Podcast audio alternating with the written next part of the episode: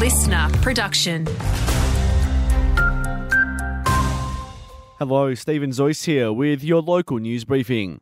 A new pay deal has finally been struck between paramedics and the state government. I get to say that I'm proud to be a paramedic in New South Wales again today. Paramedic Tess Oxley speaking there.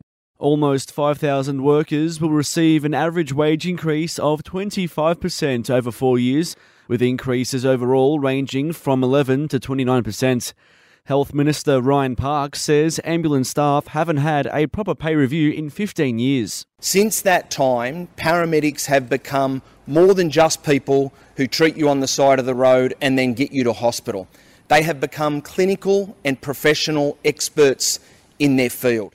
Well, the wait is almost over for school leavers looking to head to uni next year, with ATAR results to be released at 9am.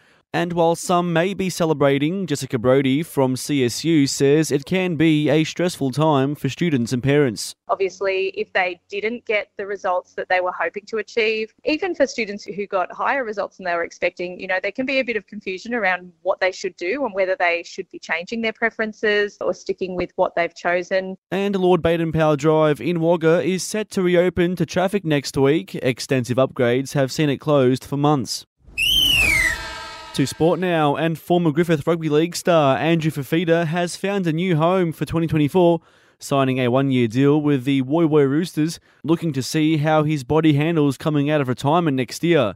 His new coach, Blake McLean, says it'll be an interesting matchup when they face the entrance, where his brother David plays. We were pretty close to getting David too, but he um, he did sign play with the entrance last year and then end up going back over to England. So I think he felt like he um, he, he owed them a full season, which is understandable.